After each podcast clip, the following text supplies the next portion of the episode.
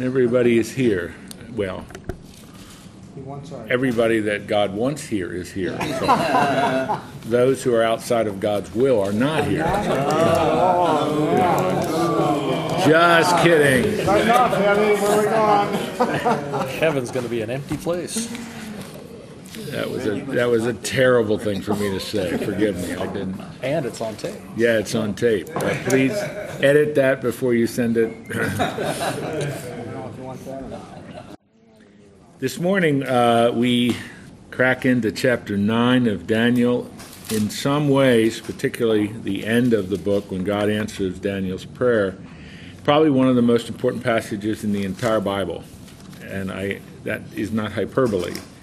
It really is. And so, um, our task this morning is to, I don't know if we're going to get the whole chapter done. I really don't. But uh, it is, uh, in addition, it's a magnificent chapter because you see something, and that's what I tried to put up on the board. So let me, um, let me just chart this uh, with you if I can.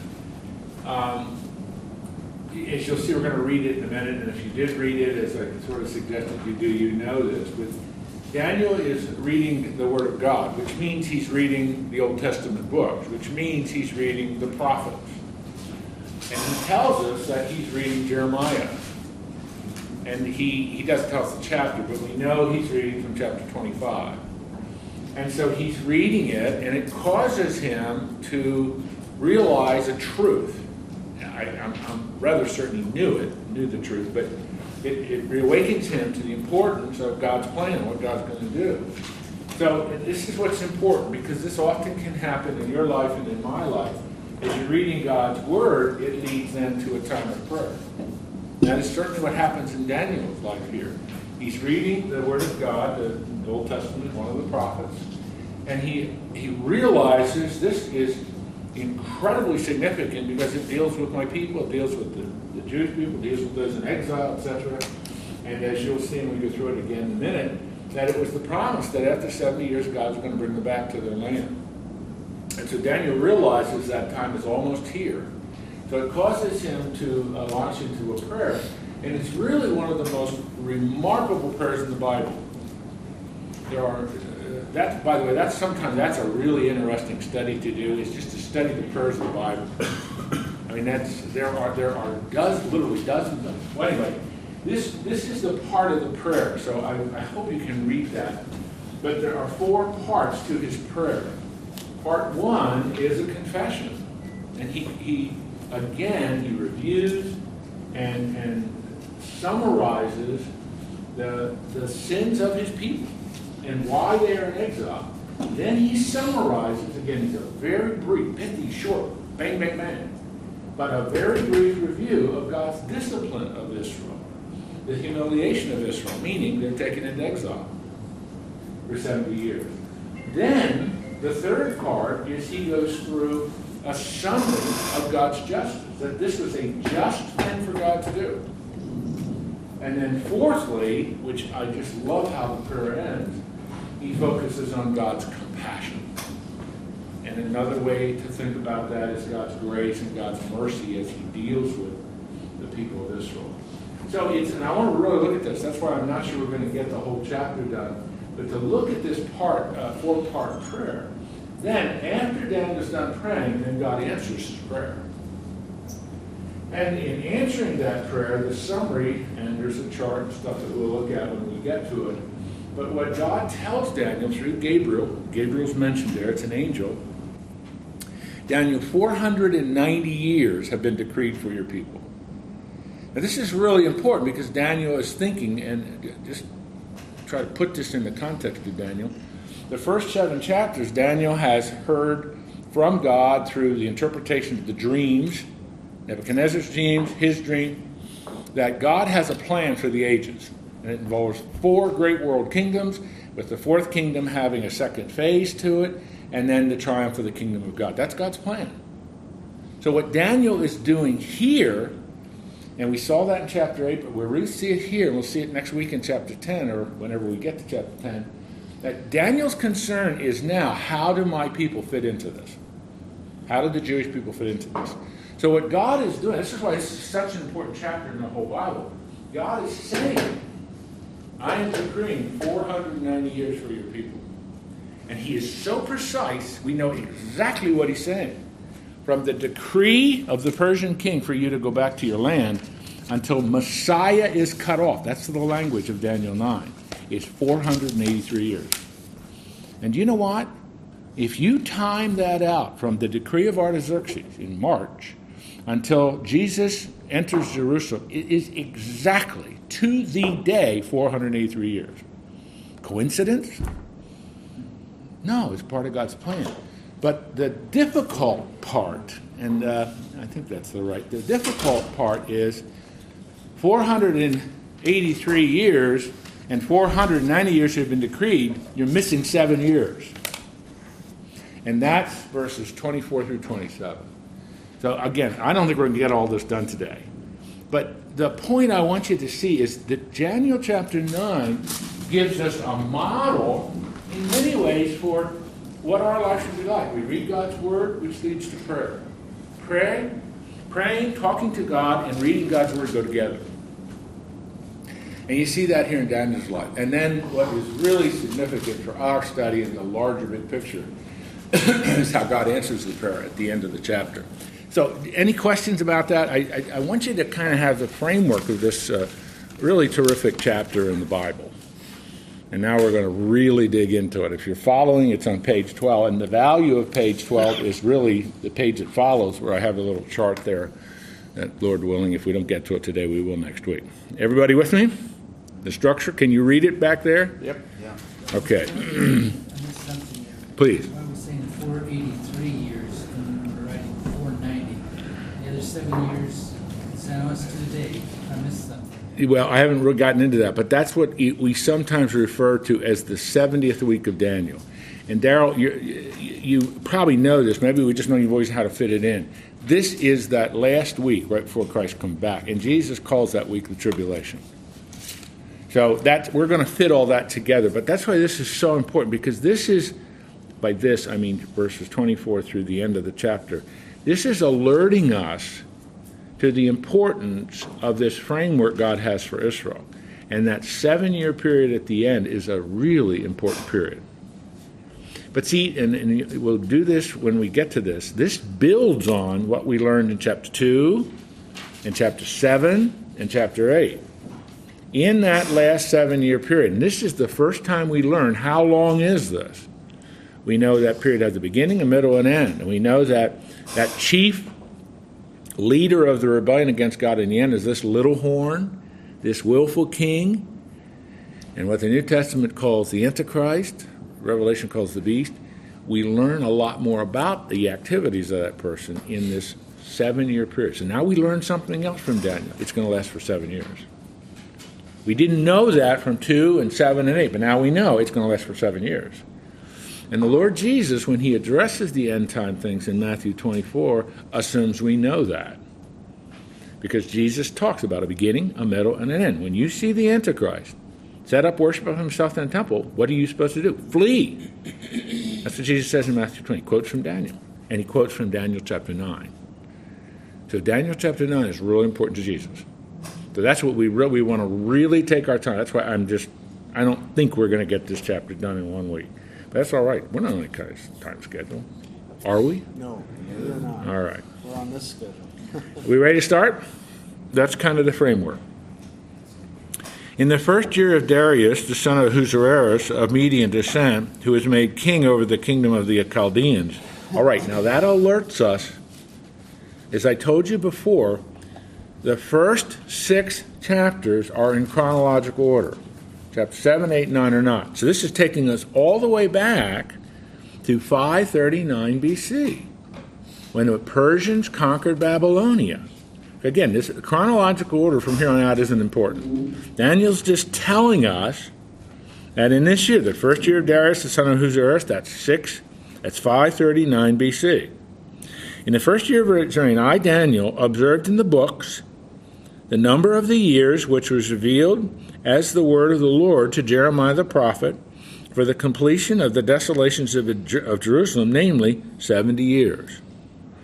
Now, now, I, I want you to observe two things about that verse, and I want to I want to comment on that. It's really important. But the first thing to observe is Daniel is very, very specific as he reads the very, very specific prophecy of Jeremiah. You will be in exile for 70 years. Now, Jeremiah said that. And actually, Second Chronicles 36 says it too. But God was very specific to the Jewish people of, of, of Judah. If you do not break your penchant for idolatry and worship other gods, I am going to discipline you. And I'll uproot you from your cities, and I'm going to send you into exile. And as you know, because we've already covered that in this study, that is what God did. Nebuchadnezzar was the agent and took them to Babylon. And so this is on Daniel's mind.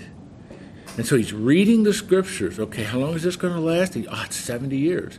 And Daniel simply calculates I came to Babylon in 605 BC. It's now 539 BC. And, and you just do the very basic arithmetic. It isn't much longer, is it? This is 65 years, roughly. That means in five years we're going to start to go back. And so Daniel, this shakes him up. It's both positive, but it's also negative. Negative in the sense that it reminds him of why they're there. So verse 3 tells us, and this is, I think this is also remarkable. Oh, there's one other thing I wanted to say about verse 2, excuse me. The other thing about verse 2, and I'm almost sure all of your translations will have this, you'll see that the name for God there is Lord, but your translation should have that in capital letters. Does it? Capital L, capital O, capital R, capital D. This is Yahweh. Ouch. Boy, where'd that come from? Yeah, that's right. This is, I just really want to emphasize this for just a minute. This is, the English is Lord, the Hebrew is Yahweh. And Hebrew, does, Hebrew doesn't have any vowels, it just has consonants. So that's Yahweh. If we put vowels to it, it would be this. Sometimes in English, you will see this as Jehovah. Okay? Now, what does that mean? That title for God, Lord. It means the self-sufficient, self-existent. Is that the Lord calling us there? it's the self-existent, self-sufficient God. Now, now, what does that mean? Self-sufficient, self-existent. God self-sufficient. God has no needs. Self-existent. He's not caused. The, I know you've heard it. in Exodus 3:14 when Moses is saying, "Who shall I say sent me?" to the elders to Who shall I sent me? I am that I am. I am is related to this. Do you understand what I mean? So this is one of the most important titles for God in the Bible. And in Daniel chapter 9, seven times Yahweh is used. So what that is telling us is this is an important, um, if I use the word revelatory, do you know what I mean? It's important revelatory name.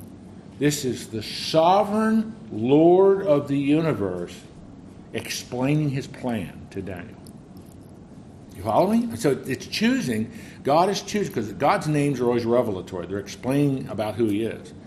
And this is really important. This is Daniel is is about to pray to the Lord, and it's Yahweh that's used.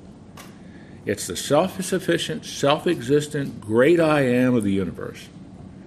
He has a plan. He's sovereign, and he's working that plan. And what he's about to reveal to Daniel is how does Israel fit into this plan? All right. Now, verse 3, uh, as I was about to say, because I forgot I wanted to say something about Lord, verse 3 is also kind of remarkable because Daniel prepares to pray. So I gave my attention to the Lord God to seek him by prayer and supplication with fasting, sackcloth, and ashes. Now, that, this isn't saying when every time we pray we have to put on sackcloth. That's not the point. Daniel is preparing to pray, and he is preparing in the sense that he is going to humbly come before God and review what God has done with the Jewish people. And that means it's humiliating. That means it's discipline. But it also means God is going to bring us out of this. And so you have, it's just, you know, Daniel's preparing for this. And then he begins to pray.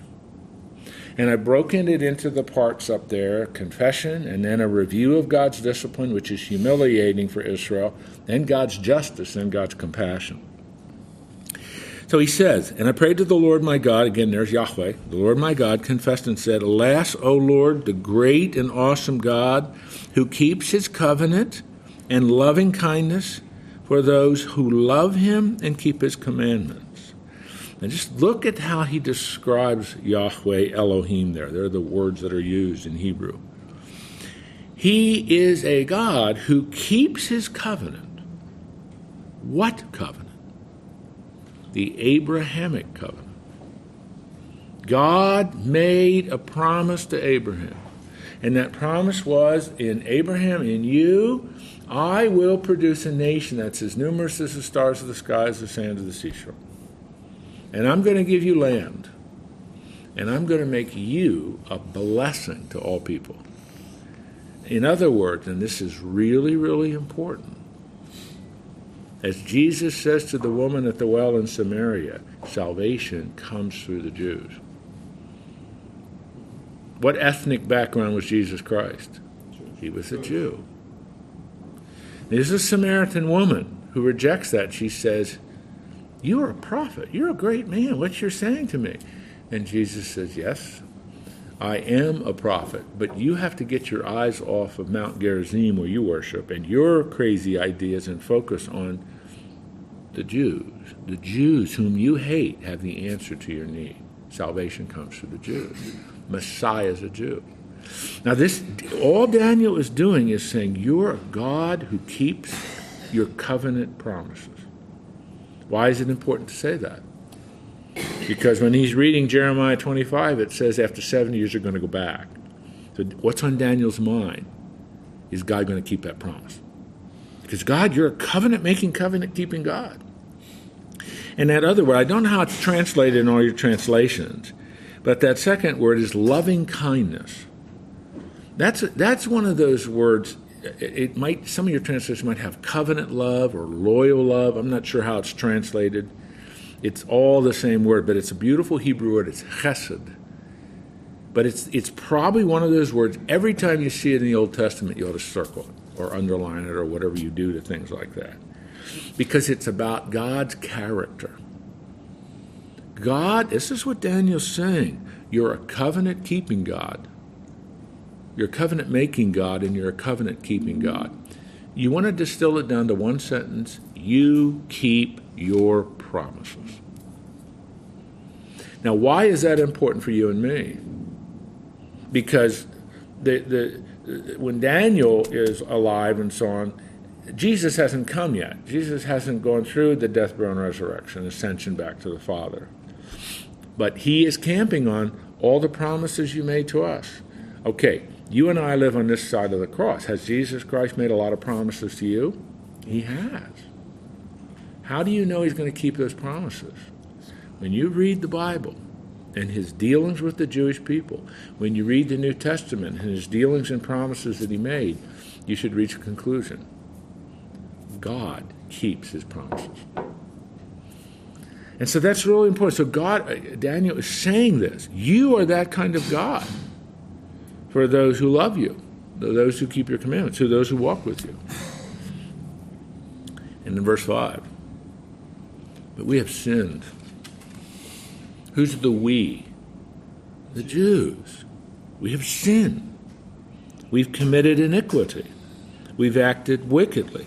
We've rebelled, turning aside from your commandments and ordinances.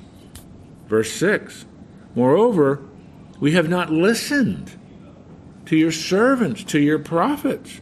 Who are some of the prophets? Isaiah, Jeremiah, Habakkuk, Zephaniah. I mean, it's all those prophets. We haven't listened to them. Who spoke in your name to our kings, our princes, our fathers, and to the people of the land. You see, that's really, really, really important. Just to, and Daniel's reviewing that.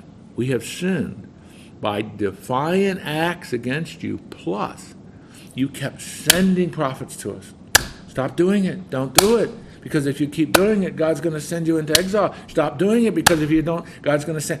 Stop doing it. It's just, it was over. That's why there are four major prophets and 12 minor prophets. How many times did God remind them? Once? Dozens and dozens and dozens and dozens of times. If you don't walk in faithful obedience with your God and stop this idolatry, He's going to send you into exile. He's going to root you up in your cities and send you to another land. Did God do that? Yes. And what Daniel is saying, we have sinned, God. We deserved what you did to us. So, that's, you would think, oh boy, we're going back. And there is an, oh boy, we're going back. But Daniel is reviewing why they're there in the first place.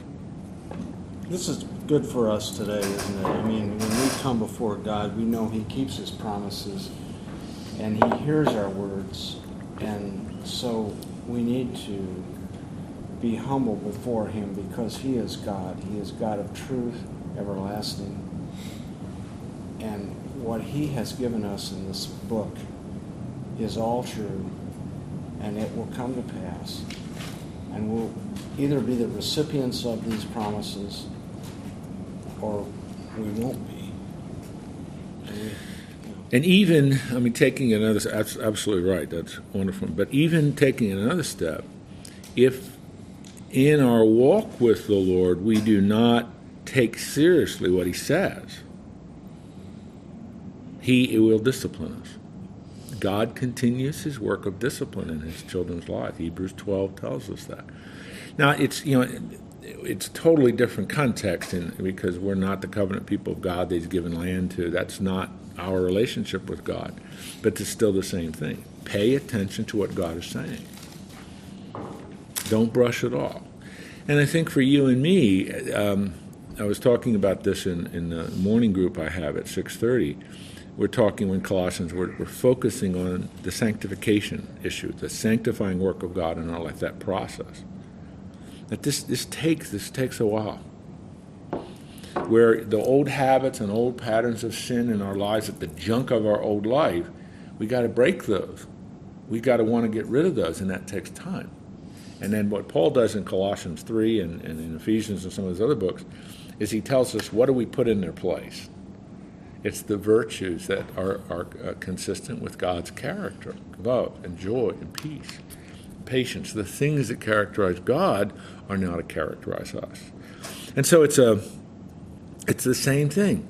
Let's if you distill it down into one sentence, Daniel is saying, "We didn't listen to you, God.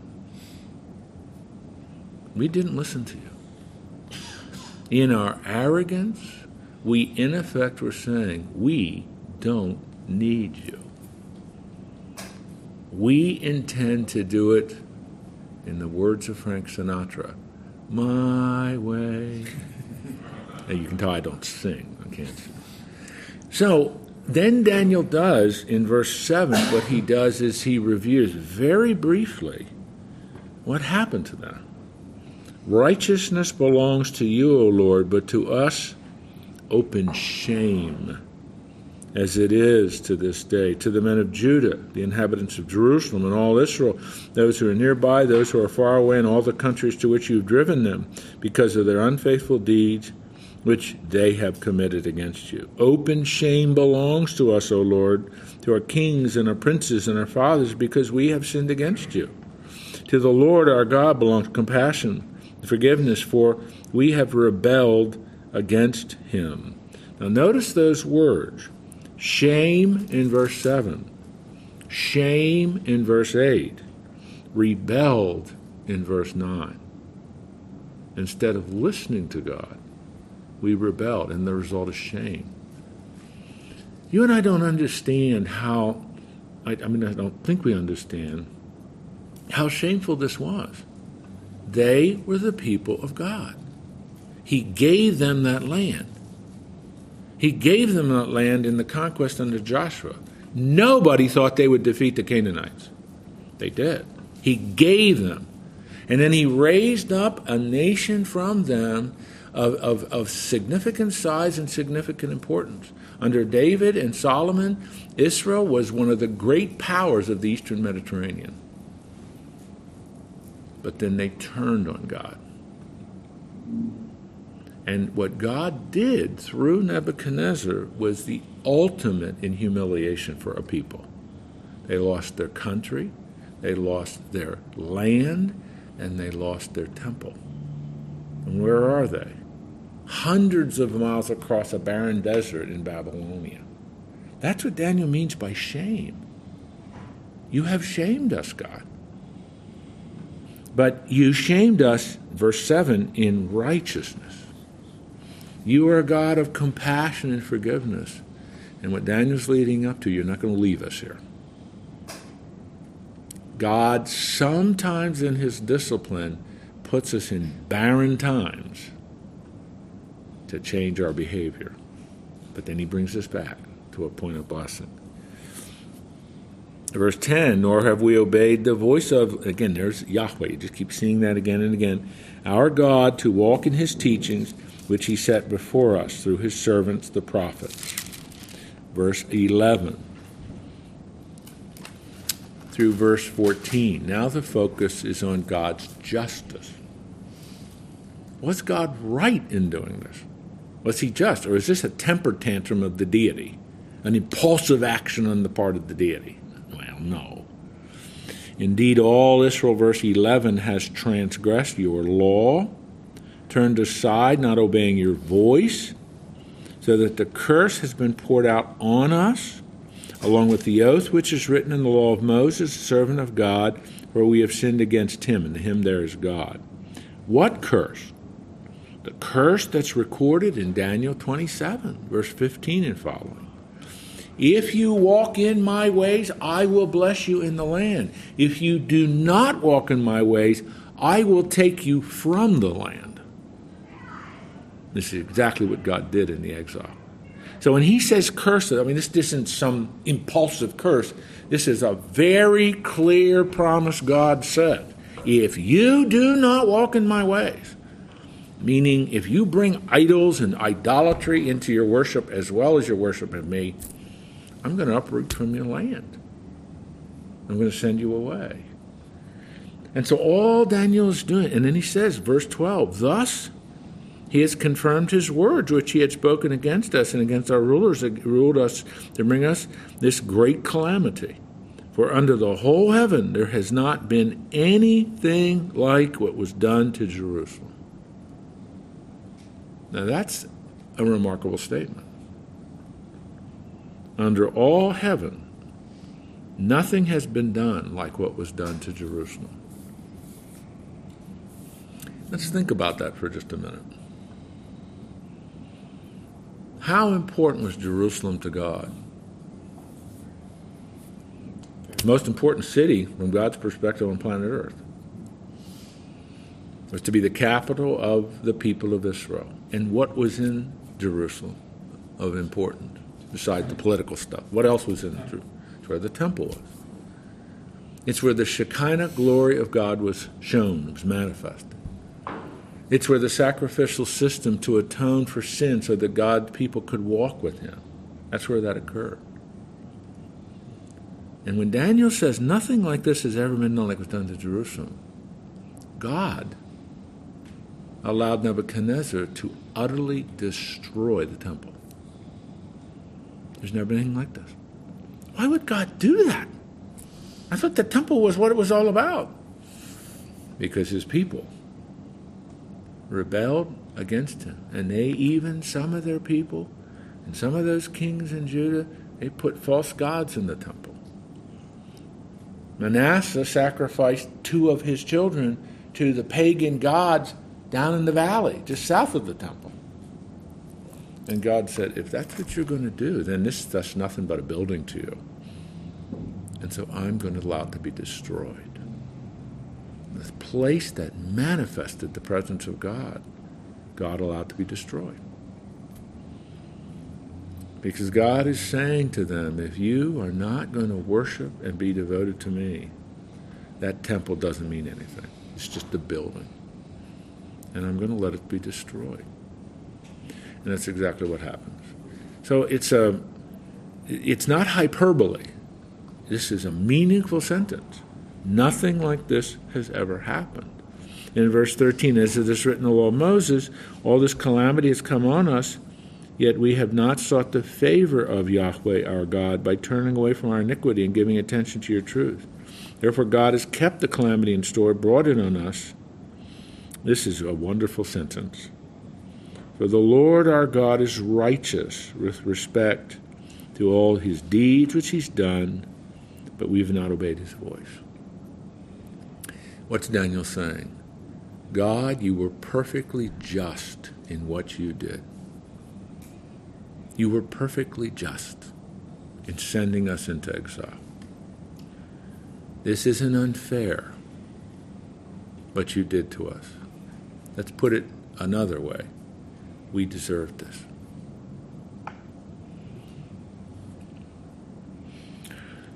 You with me? Okay. Now, the last part of his prayer, 15 through 19, it's a wonderful way to end the prayer. He switches from God's justice to God's compassion. And now, O Lord our God, who has brought your people out of the land of Egypt with a mighty hand and made a name for yourself. Okay, that's just summarizing the Exodus. When God made war on the Egyptian gods and proved that his name and his being was far superior to any of that silly stuff the Egyptians believed. You proved that. We've sinned. We've been wicked. O Lord, in accordance with all your righteous acts, let us that now your anger and your wrath turn away from the city of Jerusalem, your holy mountain. For because of our sins and the iniquities of our fathers, Jerusalem and your people have become a reproach to all those around us. Remember, I told you, when Nebuchadnezzar conquered Jerusalem, he brought all of the temple implements into the temple of his God. That's humiliating. We're a mockery, we're a reproach. So now, God, verse 17, listen to the prayer of your servant and to his supplications. And for thy sake, O Lord, let thy face shine on thy desolate sanctuary. O my God, incline thy ear and hear. Open your eyes, see our desolations in the city which is called by thy name. For we are not presenting our supplication before thee on account of our own merits of but on account of your great compassion. O Lord, hear. O Lord, forgive. O Lord, listen. O Lord, take action. For your own sake, O my God, do not delay, because thy city and thy people are called by thy name. We are your people remember us. Remember the promises you made to us. We are sorry, deep sorrow for what we've done. Take us back.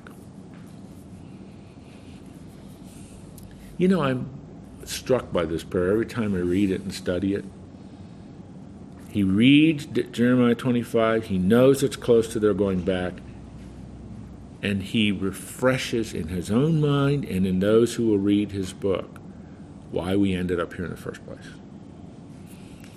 And take us back, not because we deserve it,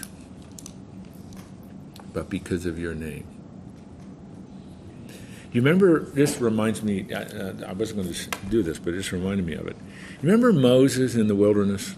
You know, I, I just, I'm always astonished at Moses. I'd never have made a Moses. You know, you, you take these people, and you lead them out of Egypt, and they watched God do 10 phenomenal miracles, unbelievable miracles, that forced Pharaoh to let them go. And then amazingly provided for them. They watched Pharaoh's armies destroyed in the Red Sea. And that they start their trek. And for the next 40 years, grumbling, murmuring, complaining. What do they want to do? Back to Egypt. There, there's pizza. There's peanut butter ice cream. There are Reese's peanut butter cups. Let's go back. I mean, can you uh, just? That's just amazing. And Moses, Moses keeps interceding. And one of the times, uh, it's in Exodus 30 something, but one of those times, God, this is really interesting. I think it's a test for Moses. Get out of the way, Moses. I'm going to wipe them out. And I'm going to start over with you. I honestly was a test. And you remember what Moses does? It's, it's just what a leader he was. Lord, you can't do that. Remember your name. We are the people that bear your name. What will all the nations around say if you wipe us out? God, not because we deserve, we don't deserve it, but your name is at stake. And God says, You're right, Moses. Let's keep going. It's a test. Same thing. The language here is the same. Lord, don't bring us back because we deserve it. Don't bring us back because we merit this. No merits of our own, verse 18. But it's your names at stake. So now God sends an angel to answer Daniel's prayer. So let's stop for a minute. This is a pedagogical technique on my part so I can take a sip of coffee. But any questions, any comments about it? It's a great prayer, isn't it? I had one in mind. What was when Moses did take the people out, out of uh, Egypt? How many people did he have on his hands? The census that's in the book of Numbers counts 600,000 men. It, and it says, and in addition, there were women and children. So if you extrapolate from the 600,000 men and you add women and children, you are in the neighborhood of 1.5 to 2 million people. No, it's a miracle because you can't move that many people around for 40 years without and and yeah, and yeah, and God. That's right. God provided the manna and the water and yeah. I mean, it's yeah, in, in a way, yeah. Or whole, all of Metro Omaha, which I guess is over a million now, but but yeah, it's uh, yeah, but it's it was like everything else God did in that Exodus event. You can only explain what's happening supernaturally. There's no other explanation for that, and that was so true. And that's that is the seminal event in in Jewish history. They always refer back to the Exodus because that's when they became a people and then they get the law, which is their constitution. I saw it in that. Willie. Woody? I just have a, just a, a little bit of a problem understanding how Moses and Daniel both could remind God of something, you know, I mean, that's kind of grandiose. You would think, God, you, you wouldn't have to remind God of it, they do. That's I. Yeah, part of what I think you're saying is you don't need to remind God about anything. So what I mean, what really is going on there? I mean, it's these two individuals, and they certainly are two of the giants of the faith in scriptures. Um, they have a singular focus, despite all you know, all of them have some shortcomings, but a singular focus. What does the glory of God look like? And the glory of God look, looks like and is manifested in many, many different ways. But it is in the name of God. And the name of God is very important. And to maintain its priority, God, your name's at stake here. It doesn't mean that God doesn't know that, but it's just Moses is saying that, and Daniel's saying that in some ways, really, Woody, for their own good and for the good of the people. Let's not forget, let's not get our eye off the ball. This really isn't about us. This is about God. We are His people. We represent Him. This isn't about us, this is about Him. And that's still true today. I mean, in your life and in my life. If we make the center of our life ourselves, You don't need a lot of evidence to see where that leads. Just look all around you. But when we come to faith in Jesus Christ, we then start to get our priorities straight. This isn't about me. This is about the one who created me, who redeemed me, and has made a whole bunch of promises to me. It's about him. And now my task, that I, now that I put my faith in, pick the gift off the table, as we often say, is to represent him. Paul says in 1 Corinthians 10:31, "Whatever you do, do all to the glory of God." Amen. That's a wonder. That's a wonderful um, mission statement for your. I used to have my students write a personal mission statement. What's the mission statement for your life? Which, among other things, defines why you exist, why you're here. And I always challenge them: if you didn't have somewhere in that mission statement, I exist to bring glory to God, you got to go back and do the assignment over again, because that's the that's the Old and New Testament's focus. This is about God. He created us for a purpose. He redeemed us for a purpose, and He wants us to represent Him. And so Daniel is just saying, we you created us not because we deserved it, but because of your great compassion.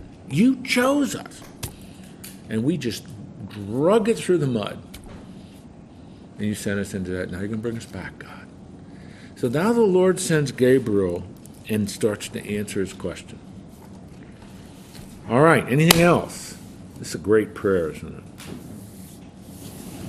It stuck out to me too. in- Tom? In the prayer, it was was selfish to himself. It was the we that really stuck out to me. Isn't that great? He, he really, it's always, it's always the second person plural. It's never the first person singular in pronouns. It's always about them. We as a people. I'm just a part of them. Yeah. So he's.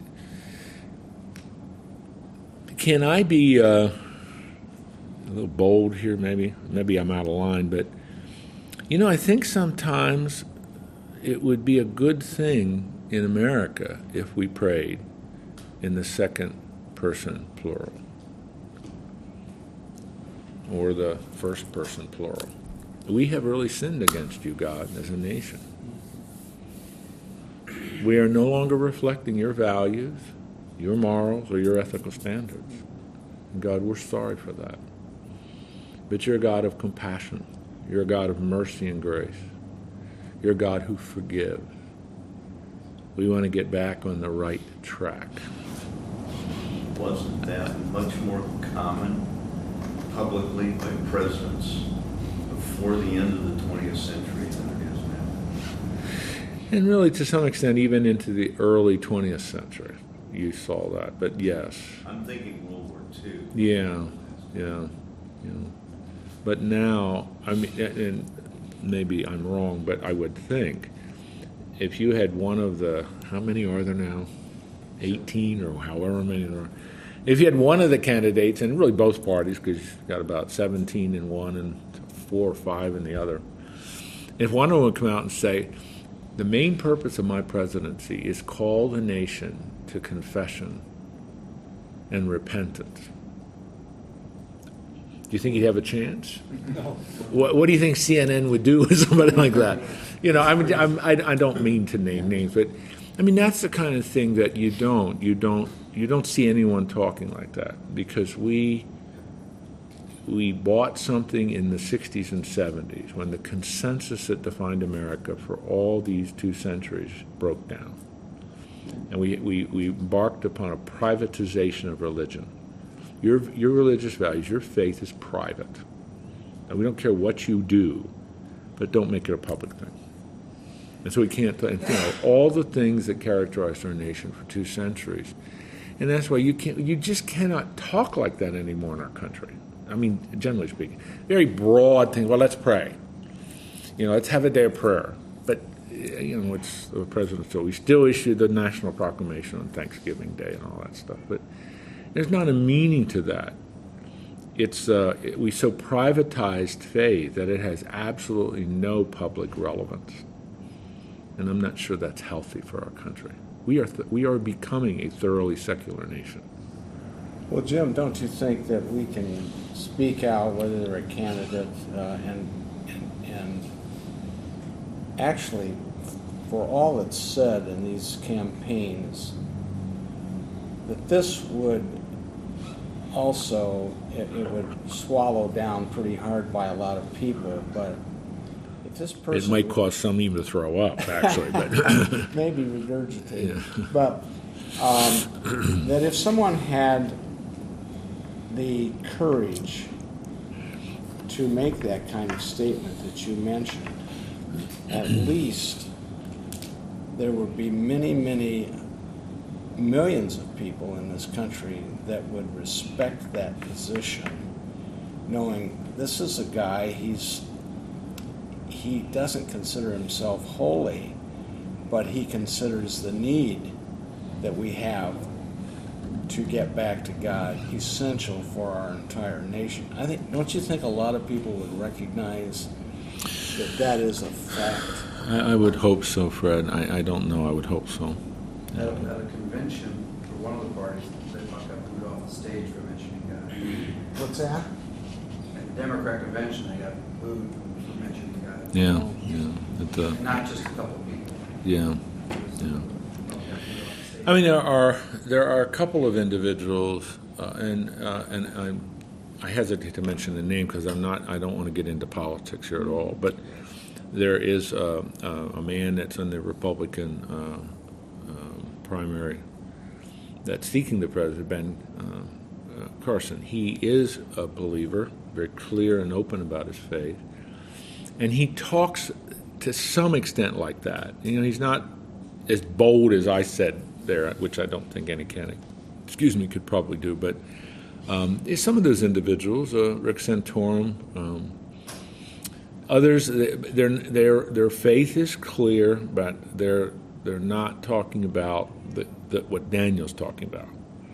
You know, the first step in renewal of our culture is we have to be open and honest with God, and that is not going to happen because our country uh, we've moved beyond that. Now that doesn't mean it can't we can't go back because I think it starts that renewal and revival starts with the church. That's where it really has to start. So I'm just suggesting to you because I don't want to spend any more time because I, I, we're getting really really close to politics and I don't want to do that. But it's I think it's it's a valuable thing for us to think about. Should we, in individually in your own prayer time or you know in your family or even in your church, should we be saying to God, Lord, I am confessing the sins of our nation. We no longer follow the values and morals and ethical standards that are dear to your heart. Lord, we're sorry. We're saying it for ourselves, we're saying it for the nation. You know, in honesty, I think if enough people would start praying that way,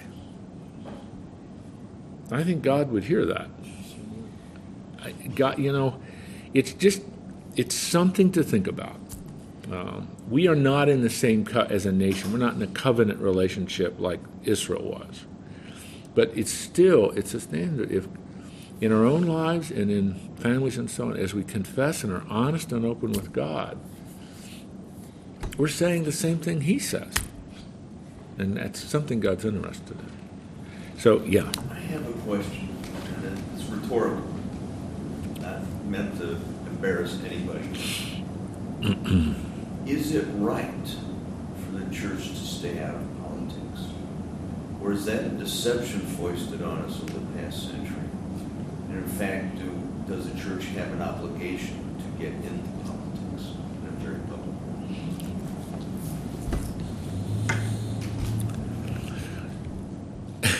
there's a, I'm not sure I want to pick that up off the table or not. Yeah. I think you know a, a- a church has to be very important, very careful in doing something like that because, and this is just clear to the law of the land. Uh, to remain a 501c3 corporation, you cannot do that. You will lose it. You will lose your tax exempt status. I do think that's a risk. I don't Yeah. know that that's the law of the land. And, and I understand the Yeah. laws that you're talking Yeah. about, the, the, the concept of the Yeah. 501c3. Right. The bill that President Johnson introduced in the 50s. I think the the other th- the other aspect is that's just one practical, pragmatic aspect. But uh, and I'll stop. Then we're going to go back to Daniel. Um, God creates three major institutions through which He does His work: family, the state, and the church. each have clear stewardship responsibilities before God. So, if that is true, and I believe it is, I, I, can defend that by going through the scriptures. The first institution God creates is the family, Genesis 2. Genesis 9, he gives the obligation of government to deal with certain things. And then, of course, in Acts 2 is the creation of the church. Each one has a stewardship responsibility. The state is not to raise children. That's not its stewardship responsibility for God. And when the state starts raising children, you're going to see a mess. And the church is not to defend a nation by raising an army and a navy. That's not the church's responsibility. And if the church starts raising, an, you know, it's silly, but that's the state's responsibility. The Apostle Paul says in Romans 13, the state is to promote justice and thwart evil. That's its responsibility before God. The purpose of the state, the, uh, the goal of the state is not the Great Commission. That's not its responsibility. It's not to proclaim the gospel to all the world. That's the responsibility of the church. But I think one of the things that's happened in our country of, of, over the last decades is that the clarity of that and the interrelationship of how those three can work has totally broken down. I mean, for example, for about 140 years, and this is since the Republic was founded in, in 1797, but uh, 1787, but the, the, the clarity was the family working with the church, working with public education, is going to educate the children. I mean, that is real. I mean, that's just obvious. You see it in all history. That that is how children were to be educated. The family working with the church, working with the school, which is public education. Public education was a value we adopted very early in our history. But it's those three. Now, are those three together today educating our children? No. It's just the state. And we certainly don't want the church involved in this, and we certainly we're not even real excited about parents being involved in it. And so that's just that's a sad we've we've, we've shattered that clarity of understanding. So my fear is that if the if the church gets involved in politics, they'll buy the idea or get into the idea the solution to our problem is political. The church is not offering a political solution. The church is offering the spiritual solution to the human condition, which is transformation through Jesus Christ. Verse Can- 20. Can, can you, well, one other thing, don't you feel that because we mentioned that uh, we have an eighty percent down to twenty percent of the, the American people going to church, and, and we have a situation where we have half of the people going to church voting, uh, that, that we need to at least encourage, um, en- encourage people in a democracy to at least cast Oh, sure. cast their vote. Sure. Yeah. That's our stewardship responsibility. We live in a democratic republic. A stewardship responsibility is to vote. An informed voter. Yes, absolutely. I think we should do that. Let's look at verse 20. Let's end let's end by looking at the word of God, not politics. Now, while I was speaking and praying and confessing my sin, the sin of my people Israel, and presenting my supplication before the Lord, there it is again, my God, on behalf of the holy mountain of my God, Jerusalem. While I was speaking in prayer, then the man Gabriel, whom I had seen in the vision previously, what vision? The one in chapter 8. This is the angel Gabriel. This angel Gabriel is the one who announces to Mary that she has conceived the Messiah. This guy is keeps showing up in Scripture. This is Gabriel. He came to me in my extreme weariness about the time of the evening offering, and he gave me instructions and talked with me and said, O Daniel, I have now come forth to give you insight with understanding. That you ought to underline that. Insight with understanding. They're wisdom words. Gabriel is saying, I am about to share with you God's perspective on the role of the Jewish people in history. And I want you to understand this. So that's it's a very powerful word, insight with understanding. At the beginning of your supplication, the command was issued.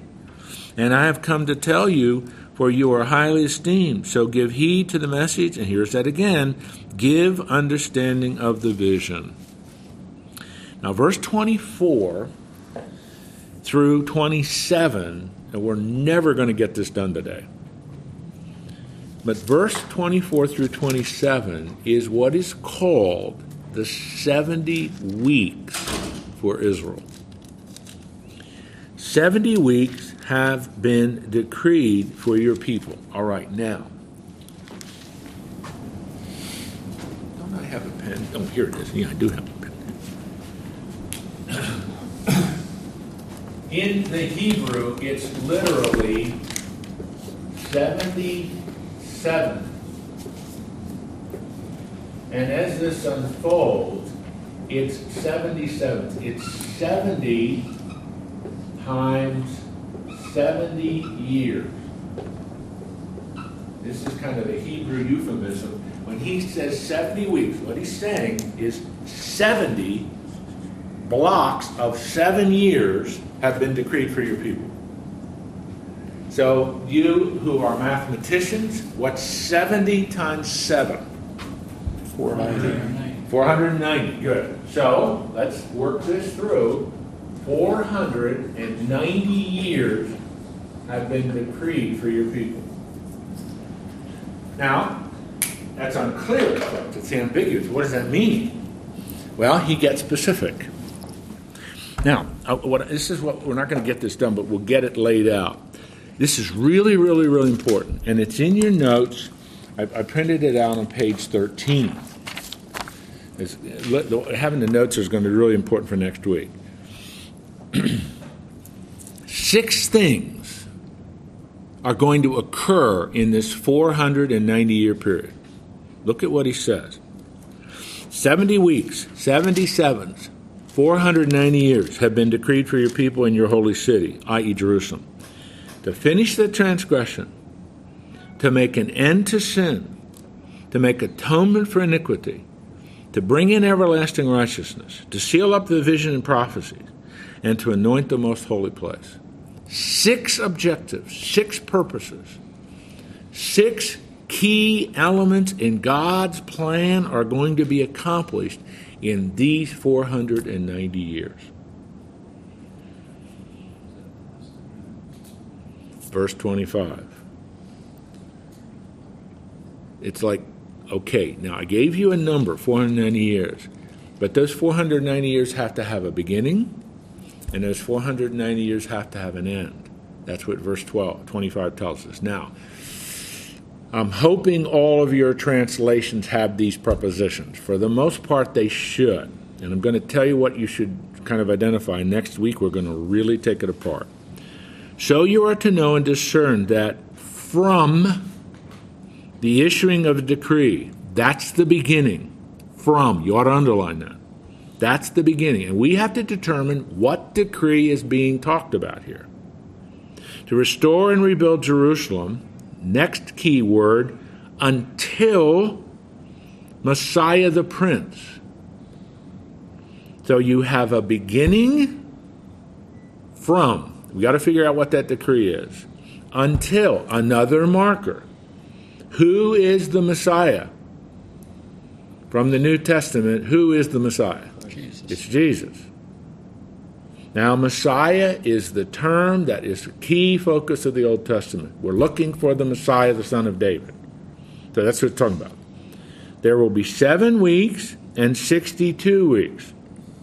Seven plus 62 equals 69.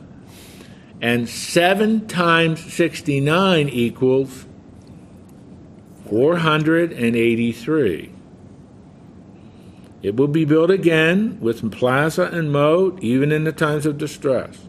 Again, I'll talk about that next week. Verse 26. Then, after, the next key marker. So you have from, until, then after. The 62 weeks, the Messiah will be cut off and have nothing. And the people of the prince who is to come will destroy the city and the sanctuary and its end will come.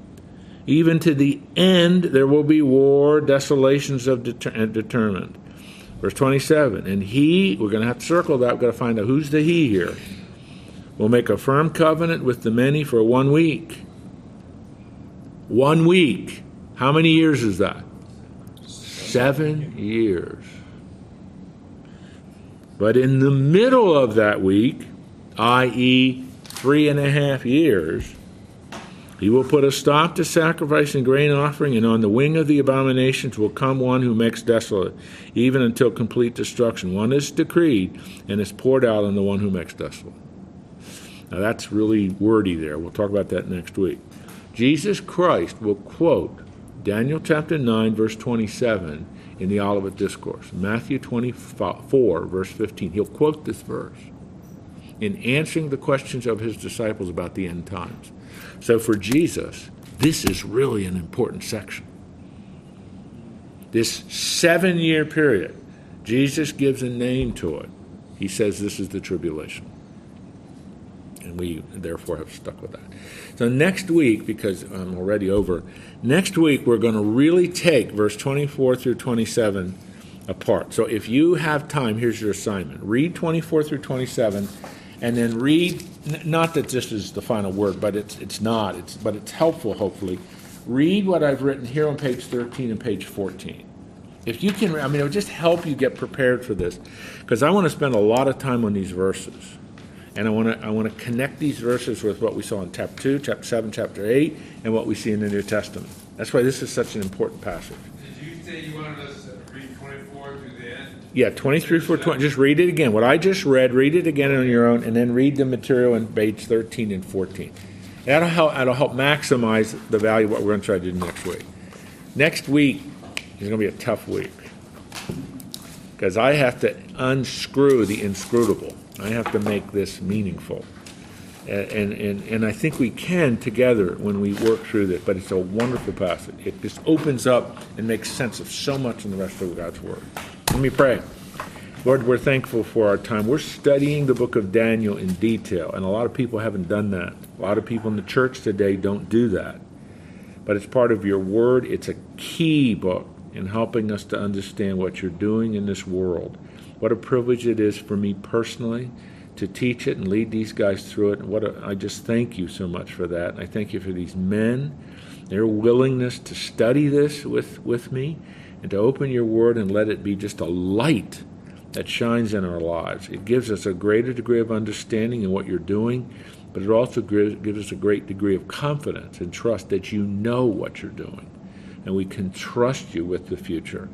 So we're excited about completing this and just pray that through your Holy Spirit who inspired it, He will bless us and give us understanding and insight into what you're doing in this world. Help us to grow in our trust and faith in you and in our dependence on you, and to have confidence that you, who've made a lot of promises, will keep those promises to us. We pray this in your Son's name. Amen. See you next week.